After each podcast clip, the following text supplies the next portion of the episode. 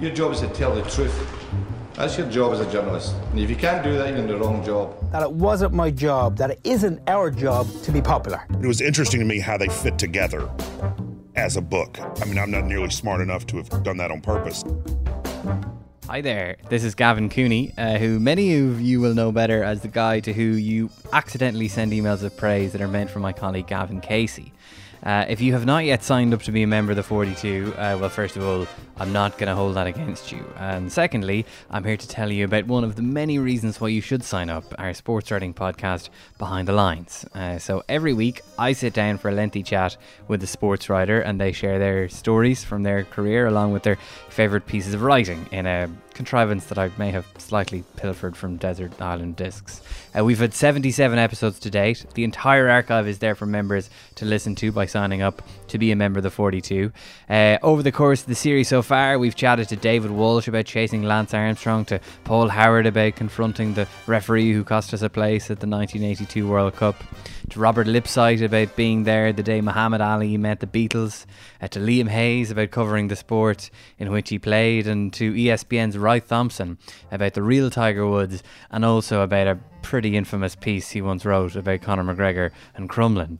Um, over the course of the series, we've used sport to look at bigger issues. We've talked to Anna Crean about misogyny in sport and society, to Howard Bryant about racism in America, and to Mar- Marcela Mora y Araujo about sports washing and dictatorial rule in Argentina. And thanks to the likes of Daniel Taylor and Andy Mitten and others, we have also more than met the Irish podcast quota for stories about Roy Keane. Uh, so it's all there, and to get access to it all, it's members.the42.ie. The entire archive is there for you, and there's also a new episode every week. And this week, uh, we spoke to South American football expert Tim Vickery about a, well, a whole host of things, including the Brazil in which he now lives and the footballers who lended their support to the disastrous rule of Jair Bolsonaro. You mentioned Ronaldinho. What have you made of his um, decline? I suppose. I mean, the last we heard of him here was last year when he was in prison. I know he's been released since, and obviously has suffered personal tragedy again in the last few months. Yeah, did a campaign for Bolsonaro. Hmm. I got nothing else So to say. You know, Nothing else to say. Are, are you? Can you still be disappointed by these people, or is your Oh, heart yes. hardened? yes, You can. yes, I can. Yeah, and um, yeah, uh, especially the ones who are more cosmopolitan who've seen stuff and they've, they've seen they've seen like social democracy work. You know, because the it's the big problem facing Brazil really is can you include all these people in social progress? Uh, the, the the the thing of Bolsonaro thing is no, so let's shoot them.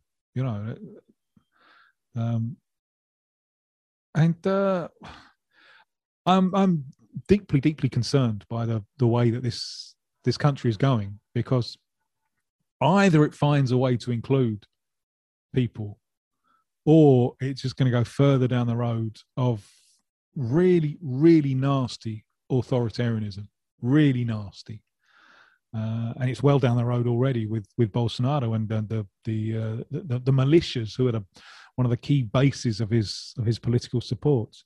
Know, clean out an area of drug traffic, and then the militia take over. A lot of them are off-duty law enforcement officers as well, and they, they end up setting themselves up as a local lords and and and and, and skimming money off everything that way. These are these, these are very very worrying worrying developments. Do you love Brazil as a country? Uh, the only rational thing that you can have with it is a is a love hate relationship, and that's that's that's what I have.